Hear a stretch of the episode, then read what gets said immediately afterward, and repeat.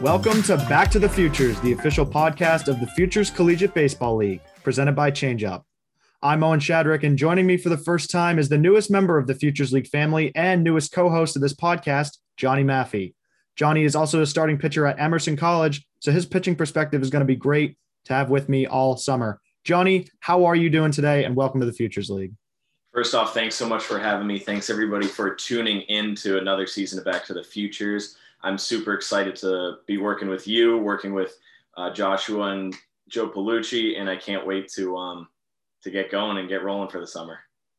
Yeah, it's great to have you. And it was quite the offseason for the FCBL with two new teams being added and one returning to the fold. The new teams are the Vermont Lake Monsters and the Norwich Sea Unicorns. Both were former members of the Single A New York Penn League as minor league affiliates. The Lake Monsters with the Expos, the Nationals, and the Athletics, and the Unicorns with the Detroit Tigers. I attended Norwich's home stadium, Dodd Stadium, many times as a kid. It's a beautiful stadium and a great addition to the Futures League. Yeah, and the Lake Monsters are playing at Centennial Field right in Burlington, it's a very fan friendly stadium. You can check out a full drone video tour right on their website.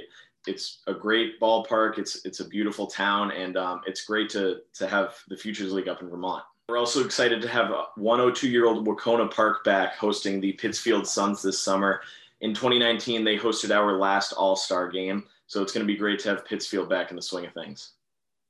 Yeah, 100%. And those three teams that we just mentioned joined the defending champion Nashua Silver Knights, the Brockton Rocks, the New Britain Bees, the Westfield Starfires, and the Worcester Bravehearts, who returned to Hanover Insurance Park at Holy Cross this summer. Eight team slate. The schedule is now on our website in full with opening day May 26th. Super excited for that. In terms of news regarding this podcast, season three will officially kick off on Monday, May 10th. We'll have two episodes a week on Monday and Thursday. And stay tuned for our first guest of season three, which will be announced later. In the meantime, though, we wanted to introduce Johnny, our newest co host, in the best way we know how. He'll be on the hot seat for quick hits. It's presented by Zephyr once again this season, the official on field hat of the Futures League. Zephyr, high quality and innovative design since 1993. So, Johnny, let's get the audience to get to know you better. Is that cool? Awesome. All righty. First question for you. What are you looking forward to most this summer? I think I've said it three times, but it's because I've said it like a hundred times. It's just getting back into the swing of things. Um, it's going to be great to, you know, we've been on Zoom class, you and me, all all spring and fall, and uh, it's going to be awesome to, to watch some baseball. Yeah, live baseball. It's just it's just different to be at the ballpark and be there in person. What's your favorite ballpark that you've played in or attended as a fan?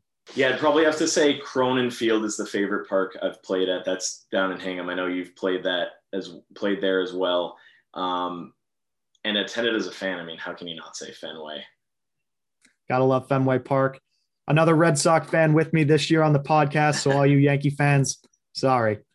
How about a sports stadium or sporting event that's on your bucket list?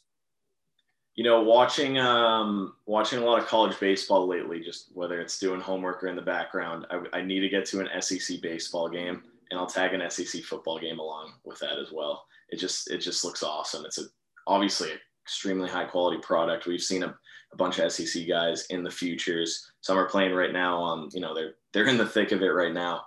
So uh, that's that's definitely on the bucket list. Yeah, SEC, one of the best conferences in the country, and Dominic Keegan is dominating in at Vanderbilt in the SEC, of course. And how about walk up music? I could pick a lot of Luke Combs songs, but "Loving on You" is what I go with. It's uh, I actually haven't heard it this year because we haven't had a ton of home games, but um, but yeah, Luke Combs, a lot of Luke Combs songs, as long as it's not one of the slow ones. Yeah, nothing like a little country music to get you fired up for the big game. And how about a favorite big league team and player? We just mentioned the Red Sox, so how about a favorite big league player? Player before he went to the Yankees, Gerrit Cole was definitely my favorite guy to watch. He's still my favorite guy to watch. It's tough watching him in pinstripes, though. Um, how can you not love the tear Jacob Degrom's going on right now, though? I, I love watching pitching. I uh, that's why you know that's why people subscribe to the at bat package. So I mean, Jacob Degrom's on a tear. I love I love when I just love watching the aces go out there yeah, we're excited to see some of our aces back in the league this summer and some new ones emerge into the Futures League. And how about a baseball nickname that you've been given over the years? Probably just Math.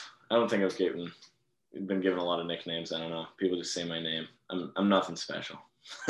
Yeah, last the last name, first four letters seems to be a common theme on this podcast. That is not as so not unique.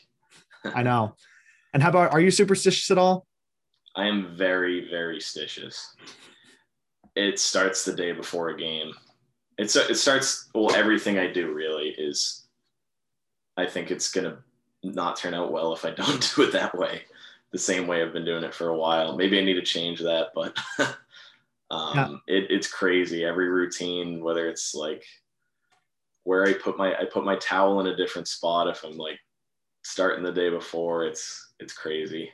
I'm in my own head with the routine yeah. at least, not in the game. But sounds like a baseball player to me. Yeah.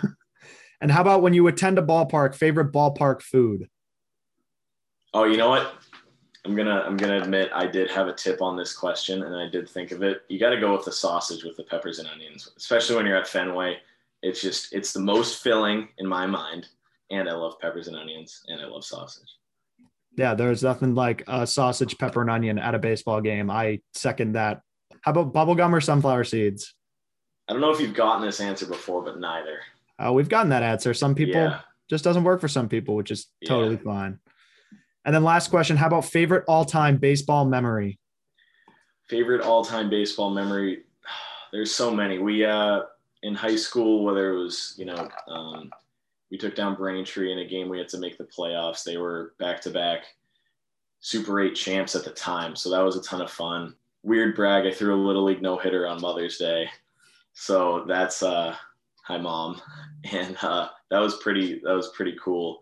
But um you know, my um, I got my first college win last year down in Florida with all my teammates. That was amazing. Florida's always a great time. You know, every I think most teams either go to Myrtle Beach or Florida, um, especially the D three teams up here. It's always fun.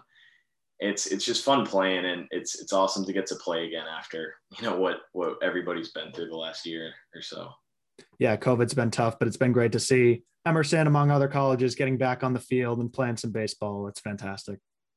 Definitely. What's your favorite all-time baseball memory?